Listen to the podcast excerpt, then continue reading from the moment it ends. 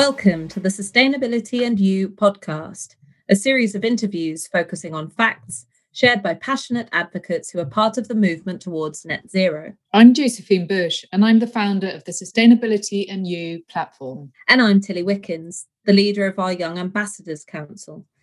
In this podcast series, our aim is to raise awareness, encourage collaboration, and join the dots between disciplines that will influence policy and decision making as we move to net zero. We are aiming to bridge the gap between silos and generations, strengthening the lines of communication with a small, influential community of people who care and are passionate about how we create change.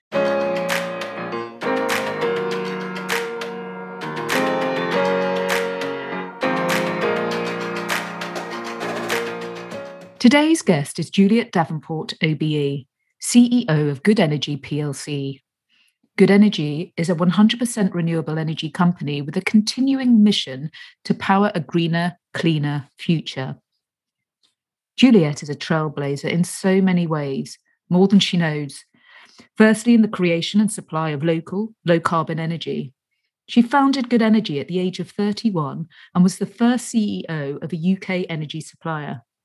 She was awarded an OBE in 2013 for services to renewables and was appointed to the board of Natural Environment Research Council in 2015. She is a climate scientist, renewables pioneer, businesswoman, environmental activist.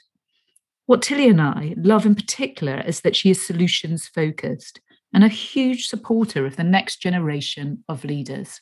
So, welcome, Juliet Davenport, CEO of Good Energy, to the Sustainability and You podcast. We're absolutely delighted to have you with us here today. I'm joined by Tilly Wickens as well, our young ambassador. Hello. Hi, Josephine, and thank you so much for inviting me. It sounds like a really interesting chat we're hoping to have. And we wanted to begin the podcast, if that's okay, just by understanding a little bit about the evolution of your career, Juliet. I mean, it's a fascinating story, I know, but we'd love to hear it in your own words well i don't know whether it is that fascinating. It doesn't didn't feel necessarily fascinating at the time but i guess i guess it started really at university when in the last year of my science degree i did physics at university. I studied atmospheric physics and uh, climate change was obviously part of that. And it kind of started me on a journey and i had no idea how to go on that journey. I mean there was there was no obvious place to go. There wasn't really a climate change industry climate change wasn't really a thing in the energy industry at that point. I wasn't ever really going to make a brilliant research scientist. So that wasn't playing to my strengths.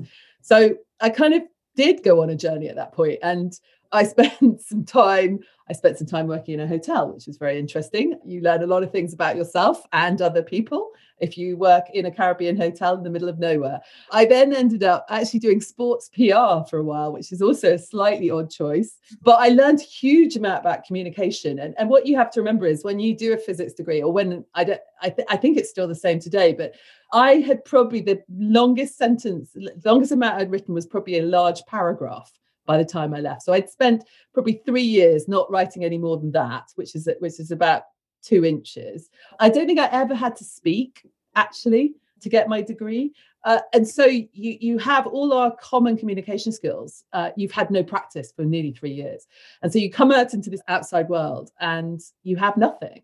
And so actually doing that sports PR, uh, although I have to say a lot of the press releases we wrote about tennis rackets, I still to this day feel slightly embarrassed about. What it did do is give me this amazing grounding in understanding PR, understanding comms, and understanding how to tell a story and i think that was very powerful. I then decided that i kind of i wasn't satisfied with one degree i had to have another one. Uh, I, I, think sometimes when you're not quite sure where you're going that that tends to be a path. And in fact i know it sounds rather bizarre i don't tell many people this i i was considering being a dressage rider at that point so there was a bit of a juxtapoint. Um, and it was quite good because it put me on the spot because I'd kind of always said, oh, maybe I'll do that. Maybe I'll do that. And um, somebody offered me an introduction to an amazing dressage um, school. And actually, I decided that I wasn't going to do that. And that, that was a good choice. But it's quite interesting to put yourself in a position when you're trying to make a decision to really kind of flush out those decisions and flush out some of those dreams that might always just be dreams but yeah, no, it was it was it was quite an interesting point. But I went and did a master's, and as part of that, I went and did an internship in the European Commission, and worked on energy policy, inter, international energy policy, uh, which was amazing because it gave me an understanding of the overall energy system from electricity, networks, security supply, oil and gas investment, and renewable investment. So I did the whole piece. I wasn't just on renewables, but that just fundamentally underpinned my understanding of actually how energy markets worked how um, organizations worked within those markets and then how government was so fundamental to, to the operation of energy markets. And when I came back from Europe, I had a great time there. I really enjoyed. I actually spent six months working on uh, the carbon tax directive as well. Oh. So I kind of I got I got a kind of whole view of that as well. And I came back to the UK, finished my masters, and got a job in consultancy working on renewables, which was really interesting. And I got that's where I really learned about renewables. I did we did a study across 30 European countries looking at, I think I spent some time in Portugal, uh, which was fascinating, understand the Portuguese energy system and the renewables part of it. And just went around Europe, seeing different countries, seeing different marketplaces.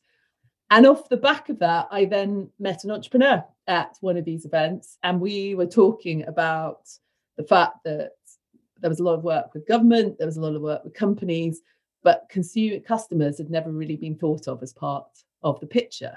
And if you were thinking really long term, then the only people who use energy are actually the end users. And although you've got all this framework in the middle of government intervention and, and big organizations, the actual connecting the power to people was incredibly important. And that's where the idea for good energy was born, actually. Um, so that was the eureka moment, was it? it? it? was a eureka moment. It was over a glass of champagne in Athens and with a German entrepreneur. So it was very international at that point. It was really fascinating because I think I think all those pieces that I'd done to that point, they were not part of a plan. They had they hadn't just happened, obviously. I pushed, yeah. but I felt that I learned something from every single part of that. Yes, and you can see how it's come together. You know, the building blocks with all those different experiences. Yeah, are actually coming together to build a very good foundation, actually, for a business that you didn't know at that point was going to no. come through to fruition. Um, so you had this idea then to build good energy um, yeah. from from that sort of eureka moment. How did it actually come to being? So uh, the German entrepreneur, uh, sort of Martin, is, is he he'd raised some money in Germany, and at the time, the European market, the electricity and gas markets were opening up. So there was a piece of legislation going through at European level where you were getting the liberalisation of the market. So you were getting competition coming in. The UK was going first. UK government pushed it very hard. It was going first, and so the opportunity he was interested in the UK because um, we could show a proof of concept for potentially repeating that across Europe. And obviously, I was in the UK. So I said, okay, fine, you invest, we'll set up the company. And I was still working for the consultancy at that point, would do it as part of that consultancy. And we we went on a journey to try and get a license to uh, supply electricity in the UK. And it was a fascinating journey because I think we were the second company in the UK to get an electricity license. And we had the most hilarious conversations, which you'd appreciate, which were like, I went to apply for a license. You have to fill out all these forms and show a business plan and all these kind of things. And then at the end, it says the other requirement is three years audited accounts. Now, if you're a startup, obviously you don't have three years. So we had this had this catch 22 conversation that went round and round in a circle. It was just hilarious. Eventually, we had to put a million pounds in a bank account and they were happy Surety. with that. Yeah but it was just like it was it was quite bizarre it was i mean it, it's a million miles away from where it is today so that that was about pure determination and just keeping going and trying to come up with ways around around problems because what else are we meant to do? I guess we could have bought a company that had three years audited accounts, but what's the point? It didn't make any sense, didn't take us anywhere so yeah so that that was kind of some of the some of the early teething problem and then we launched and we launched in 99 and then our parent company properly went into administration mm. uh, which another another sort of interesting time when um, you have a business plan that needs a certain amount of investment and then the investor disappears. That is quite kind of you were that was I wasn't expecting that, put it that way. So at that point, uh, we had some angels, inv- investor angels in the business already in the board. So we kind of cash flowed it a little bit. And then I used to sit next to the call center a lot. Uh, I well, it was a very small office, so I sat next to the call center. I used to listen. You could hear the calls coming in, you could hear questions coming through. And one of the things that had been consistent from the beginning of the company was that people would ask whether they could invest. They were interested in investing in the business. And so I went to the chairman and said, "Listen, I think we could raise money from our customer base to do this." And he had some experience of writing prospectuses and selling and buying businesses previously. So between us, we put a prospectus together and essentially did a crowdfund. And I don't think crowdfunding really existed no, at that point. That's very early days. But but again, it was about listening and mm. not being restricted. I mean, we talked to loads of investors and they weren't interested in a green proposition. I mean, nobody was at that point. But obviously, the people who were buying our product were interested and they were early adopters so they had a bit of cash not huge amounts but a little bit. And so we raised 600000 pounds in two weeks. That was the kind of seed funding for the business. And actually has been the backbone of our of our fundraising ever since to be honest.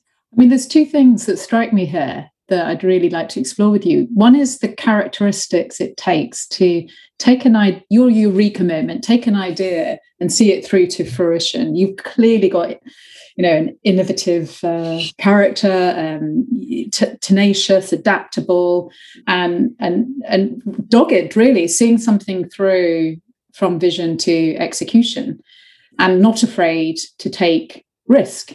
Yeah, you were 31 years old. I read when you set up Good Energy. I think so. To just to have that sort of uh, foresight. So shall I tell you? I was I was living at so so where where I was living at the time was quite an interesting place. So so there was a group of five of us who'd rented this old farmhouse just outside Chippenham, which is where Good Energy is. It was it's a rambling old farmhouse. I dare tell you how many rats it had in it and things like that. But but it but it was a, it was a brilliant place to live because there were at least two other entrepreneurs living there. Mm-hmm. And what what that gave me was a huge confidence, but I call it the fuck it moment. It's like you, you kind of go, well, what's the downside? Why shouldn't we do this? Let's try it. Let's let's get out there. And um, one of the guys set up a hammock company, and he literally he made he personally he had a sewing machine. He made the hammocks in the kitchen at the time. Now he now runs a sort of multi-million pound company called Neptune, which came out of that kitchen. And there was something about that fact that there was I, I, gained confidence to a certain extent from them as well as kind of my knowledge and everything. And it was it was kind of that well why not? Why not do it? Why not try? Because i can go and do other things. I, at the age of 31 it's you've got a lot of avenues to go and do mm. different jobs. You don't have to be on one path. And i think i always felt that if the worst comes to the worst, I'll go and live with my parents, which they won't necessarily appreciate, but it's a possibility. If the worst comes to the worst, I can go and find another job or I'll go and do something else. So it kind of always felt that that as long as you kind of looked around and said, well, what's the worst thing yeah. that's going to happen? Let's kick on, let's push on and, and uh, see what happens. Because if you don't try, then you won't know what's going to happen. Well, we'll hold on to that because maybe we'll come back to that when we talk about solutions on the race to zero. Um, the other the other observation I think that's that's really struck me with what you've said is the fact that you grasped very early on in the evolution of this business on the importance of the customer. Yeah. And the raising awareness in the customer experience and consciousness of the environment. And can you say something about that? I think I think what's been really interesting is I think that has got an evolution in the whole industry. But what what I found fascinating was, I mean, the reason I was interested in customer was when having done this piece of work across Europe, we looked at technical potential of renewables, so how windy it was or how sunny it was. We looked at market potential, so we looked at the sort of market structures and the companies and businesses, and we looked at political sort of potential, so what what what the regulation was doing, etc. But nowhere in that study did we look at what consumers were doing. actually, when you started to go to some of the countries, so you went to somewhere like Austria, where you have a massively decentralized program, and actually consumers are part of the solution, they become part of the network. So you've got a local biomass boiler, and um, everybody does a shift to make sure it's working at the mm. weekends and it's it's a bit like local voluntary firemen you have local voluntary yeah. biomass boiler maintenance people.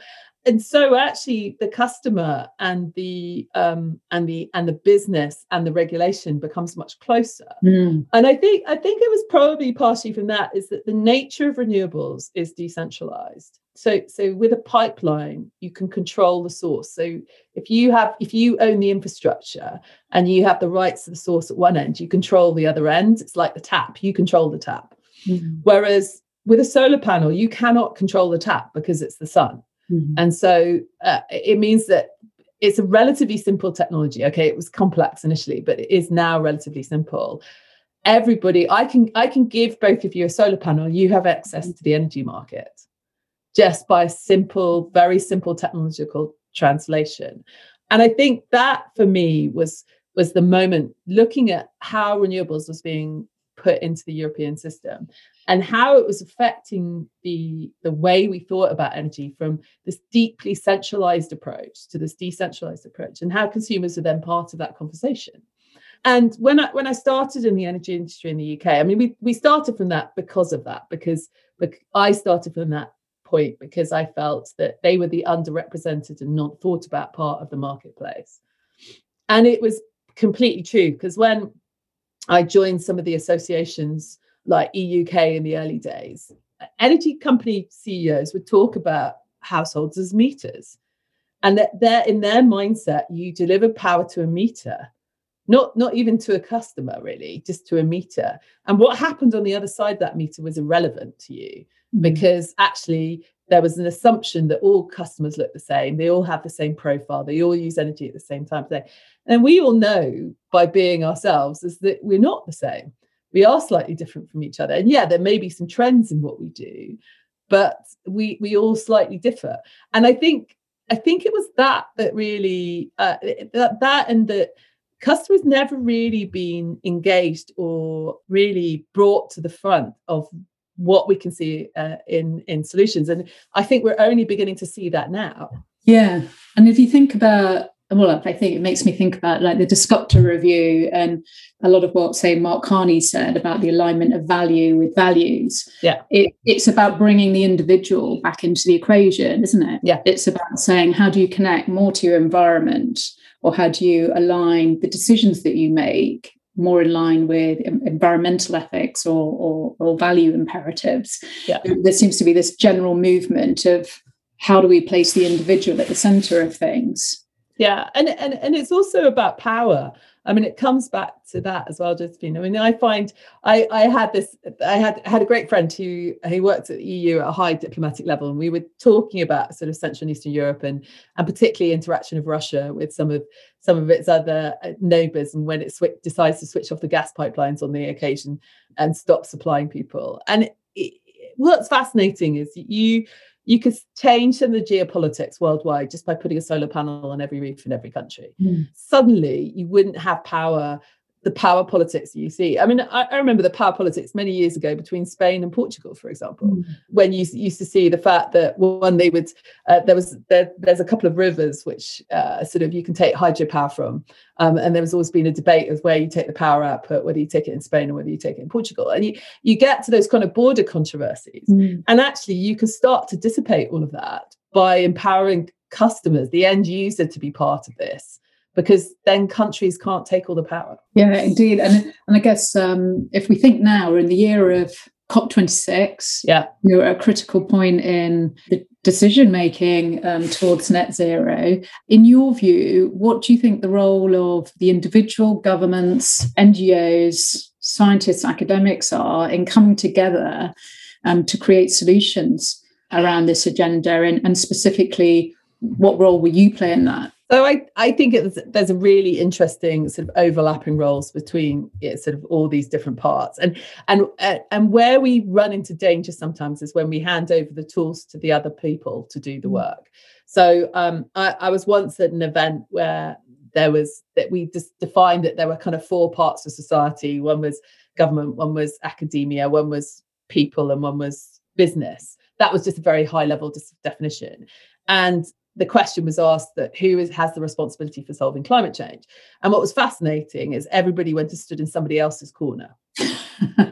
so right. so that kind of that kind of point of taking personal responsibility or taking responsibility for your sector is that actually we need all of it and so so for me the individual is a game of twister yeah exactly um it's is is the, the the twister of cop26 yes it's fascinating. Um so so one of the things i find really interesting is that the individual can give the politician the space to make decisions. So politicians don't tend to make decisions without an eye on the populace, on, on the electorate. And, and if they're getting some very strong signals, either from business actually or from individuals, that this is something that is going to be politically popular, then that really helps them take a much more sort of advanced stance and, and more, more solid stance to making change.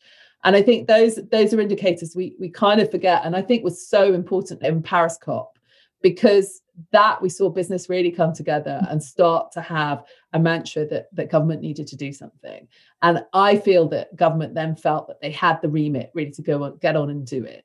I think the UK government's job right now is to be working internationally. I'm sure they, they are already, but it's working on an international stage in every single country, trying to bring forward agreement around what are those countries, what can those countries bring to the table, and what's getting in the way of them bringing better targets to the table. And how do you think we balance um, between regulatory drivers and allowing the market to solve the problems of climate change because it strikes me that the the pace of change will not be sufficient if we just let the market oh yeah no no completely. I mean i think the pace of climate needs four pieces to align maybe five. The first part is innovation and r&d and government has a huge role in that.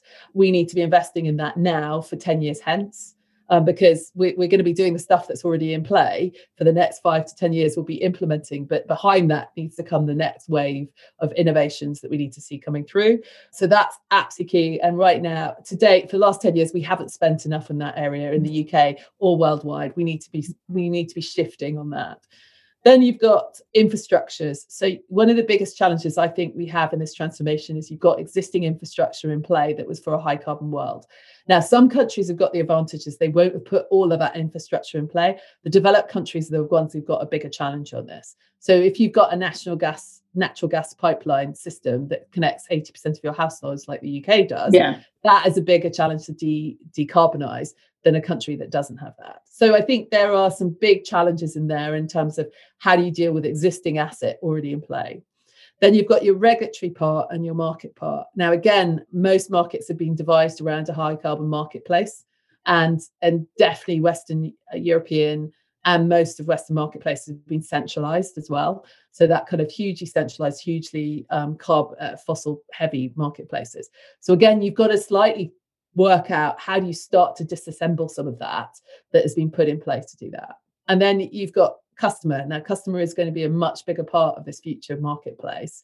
And how do you protect customer as they become an active part? Because to date, they've been patted on the head, definitely in, in, in Western countries, patted on the head, say, don't worry about it. We'll keep the lights on all the time. Mm-hmm. Um, and actually, uh, sort of as soon as they start to become part of this marketplace, they kind of need to understand it and, and and and be protected by people trying to sell them low carbon products that aren't really low carbon or, or the whole kind of greenwashing piece.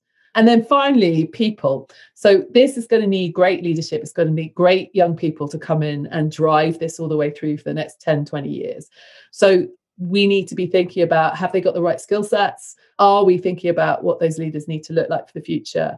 And and we're going to have to take some big risks. We are. So so we need to think about how do we give leaders the capability and not not hold them back in terms of making some of those big decisions yeah so that's a fantastic framework isn't it uh, for us to think about i mean in order to execute on that we need finance you you basically don't get finance in any level of that unless unless you've got all those pieces working. That's why. Yeah, but we need to deploy that and we need the decision makers, investors to want to engage with that framework. How do you think we can accelerate that bit even more? So I think I think um, the whole ESG kind of conversation is really moved forwards. I think I think we're seeing investors really become a bit more demanding, uh, and that really helps. Previously, it's felt like the conversation has been quite lightweight. What we probably need is to support investors to see opportunities. And now, investors, to be honest, are pretty good at finding opportunities. I think it's about the seriousness of the regulation to give them confidence that this is where this marketplace is going so that they can start to invest and see the opportunities coming through. I think one of one of the problems we've seen previously is where governments change their mind or take backward steps. Now that's where the regulatory marketplace. So I, I believe I believe that markets work really well when businesses can get on and do a brilliant job at being the engine of an economy. Mm. Um, but you need the framework to work properly as well and not get in the way. So, but you need the framework there in the first place. You can't get away with no regulation. Yeah. So you you got that kind of balance to, to be had. And then investors get confidence when they see that framework working. Yeah and engage with it you know like through the net zero asset owners alliance and other such initiatives tcfd that's all going to help isn't it? The taxonomy really sort of mandating certain things and allowing certain things to be voluntarily engaged with um, I mean, I'm interested in um, in what you think around greenwashing because you you mentioned that yeah before, and I know you've been an advocate, uh, obviously, on certain aspects of greenwashing as it relates to um, the energy markets, the energy markets, and articulations of 100% renewables yeah. by suppliers. Can you say something about that? Yeah, I mean, I think from our point of view, what we've seen is we've seen a kind of regulatory loophole that's allowed people to make claims, which we think is misleading to consumers. So, because they've been able to buy certificates to green up power, mm. customers think that that means that they buy that power, which they don't. There's the, the claims that there's a finance mechanism through buying certificates isn't enough because actually 99% of the income comes from the power purchase of, of new sites. And if you're going to build more renewables, you need the power to be purchased, not the certificates to be purchased, as we've moved into the unsubsidized world. And that subtlety is where we need to look after consumers because consumers are not going to know whether they can ask that question or not they're kind of trusting the regulation to protect them even though there's there's a there's a subtle angle in there which i don't think it is I think it's the same in investment. I think we need some criteria uh, by which claims, if people make claims, there are some benchmarks, there are some auditing processes, I, there's some transparency about about actually what what the claims are. And I mean that's one of the reasons we we've spent. I mean we've always had an external environmental audit done on our business because I always wanted an external view that I can say, look, this is what we said we did, and this is how we proved what we said we did. Um, and I, I think it would be quite simple personally, just to, I mean, you're already beginning to see it come through in audit requirements that yes. um, directors are going to have to say how they're making sure their companies are ready for climate change and moving towards sort of yeah. mitigation on climate change. I think that's a really important step. And sometimes these small steps that is, yeah. is written in the small, uh, small print actually can make the biggest differences. Yeah. And that path to full and fair disclosure and transparency seems very clear now. Yes. Mm-hmm. So, you know, picking away at the greenwashing, I think, is a very clear and positive pathway, isn't it, to informing the customer?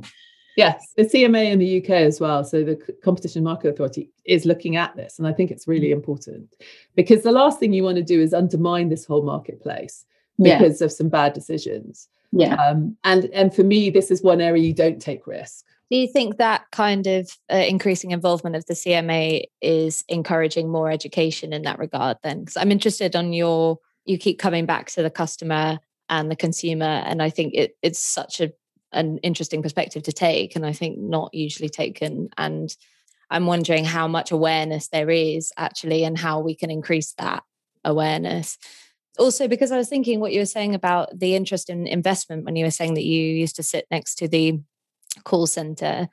And I wonder if that interest in investment is the same, if not more, in other energy companies, purely based on misinformation. Could be. I mean, it's it's very difficult to tell because that kind of information that you get, that feedback you get from customers in the moment, I believe is very powerful. It, it's it it's not the same as writing a survey. It's because somebody's positively volunteered that they want to do something. Whether that investment angles in other businesses, it could well be. And I think I think we might have seen a bit of evidence of where customers think they've got something and actually that that money's going somewhere else. And I think that that getting that transparency, I think, as you said, is really important. And the more transparency we can make um, to make sure where people are putting their money or where people are buying their goods is what they truly believe it is so I, I do think that's really important. I think getting the CMA involved, I, I think that will help educate the regulators and, and government. And I think again that's really important because they've slightly taken the angle that the consumers aren't aren't complaining, so there's not a problem. But the issue is that the consumer isn't always aware that there's something to complain about because how would you know if you were being greenwashed? unless you you spend a lot of time really understanding the legislation and why somebody can say this and why they can't say this and that's asking everybody every consumer to become a specialist in this area which is for me that's what consumer protection is all about yeah one of the other pillars that you talked about um, juliet was was encouraging the next generation of, of, leaders and this is where i'd like to pull you in again tilly um, how do we encourage the next generation of voices to, to participate in a real way uh, in policy making, decision making, because they're inheriting those decisions. So their voices need to be heard. Yeah, I mean, I think it's it's a real challenge. We for quite some time have tried to think about stakeholders and four senses. So we've always have obviously had shareholders, mm. we've always had customer, we've always had our people internally. We also created something called a future holder with the concept that that was actually trying to think of the things that didn't exist today and, and who was going to exist tomorrow. And to a certain extent, we've taken that to another level. So we've just, we're just in the process of appointing a youth board, which is school aged um, sort of children coming to talk to about us about what they believe the future looks like. They've got they're going to have engagement with our board directly. They're also going to integrate with the company. And what we hope we can give them is some insight in terms of how companies work, because I think one of the things that we can give uh, younger people is the tools to understand how organizations work and then how they can affect change because I, I, don't know about you, but when you first start on a journey as a young person, it's quite difficult to figure out how things work and how to get things done and how to influence things. And, uh, and you can see that I've done it by just pure sort of force of personality but mm. um, i think that's that's not everybody wants to do it in the same way and so giving people the tools to say well have you thought about if you want to push this idea forward why don't you go and see whether there's any other funding sources that you could find to take that? And then put a proposal together and then this is what it looks like. And and how do you it's quite interesting. Quite often you find young people want permission to do things and sometimes you kind of need to take the initiative and and ask for permission but but go on a journey before you've asked for the total permission. But it comes back to your starting point about being brave and bold. You've got mm-hmm. resilience and tenacity drawing that out of an individual very early on in their career strikes me as a very necessary thing yes. in order to create the change yes. that we want to see and to encourage people to be innovative. Yes, and and I think also giving them the skills to talk about what they want to do. So those communication skills are incredibly powerful in terms of being able to explain their ideas and influence people. One, one of the best courses I ever did, I, I Bays ran a course called "How Do You Influence When You Have No Influence?" And it's and and what it's talking about is that you have no influence within the, the pure hi- hierarchy or structure of an organization, but that doesn't mean you have no influence. Yeah. And I think sometimes we we take our roles as as confined to what we think is in our job description mm. but that's not the case i think we should we should as leaders we should be encouraging younger people to kind of go across to build networks within their own organizations to influence each other and come together as a group that doesn't necessarily fit in a normal hierarchy i think that's a really interesting point, actually, and particularly from a young woman's perspective. I think you are such a rare breed in the kind of um, journey that you've taken. And I'm really interested to hear what kind of advice you would have for a young woman actually stepping out in a similar because I think a lot of that kind of need for permission particularly falls on young women. And I'm interested to see yeah I mean, it clearly, I'm not sure how much it affected you. You seem to manage to step over those obstacles quite well. but I'm wondering if you had any advice actually for other young women who would be interested in stepping into your shoes effectively. I think definitely trying to figure out whether you have somebody else to talk to whether you've got a peer within the existing organization you're in or somebody that you can make a connection to.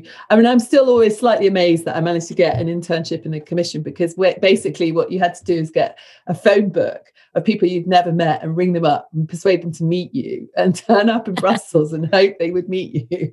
And it was it was hilarious. I mean, I, I, I look back and I go, oh my God, I'm not sure I could do that now. But but it but it is it is about sort of thinking about what's the worst thing that can happen in some of the situations. But I but if you can find peers of yours who you can talk to or at least debate some of these things with and build your confidence around that as well. I think also there's some fantastic organizations there's there's some of the institutes that are, uh, that have I mean I know in I'm I'm vice president of something called the Energy Institute which is about again it has a whole youth part of that has a young people's approach. It's trying to bring people cross sectional so they can talk to each other and particularly diversity issue Tilly on that is really powerful. So I think trying to see where whether there's other organizations you can join who you might find like-minded people because part of it is building your own confidence of having a conversation offline almost. And when what and, and trying to do that in a wider meeting sense is not necessarily the best place to do it. I think you need to test and learn um, in terms of what you're thinking and what you're saying and whether it resonates with anybody else and and then build off that. Um, w- one example i, I sat, in, sat on a council for something and um, had a particular problem with one of the papers that had been produced and I kind of looked at it and went, okay, I could just say this in the meeting, but I've got no idea what anybody else thinks. I've got no idea whether they support me, and I've got no idea how it will land. And so instead, what I did was I went and talked to a couple of people who who were on the on the council as well, and got their opinion. And I told them what my concern was, and and some of them expressed that yeah they were a bit worried about as well, which meant that I then brought it up, and then they backed it up at the meeting, which meant it then got reviewed and so i think you just you just need to sometimes build a little bit of uh, support around you with some some of these changes. And you don't have to do it all on your own. You do have to pick the people. You might find that some people won't help you and that's just a learning curve. But you will find some people who who will support you uh, whether that's at the same level as you or a level above pick up the phone and talk to people. I think it's i think it's much more powerful than and i don't think i did enough of that at the beginning but i've definitely learned over the time that that's that's a really powerful way of helping yourself. So what's next for you juliet?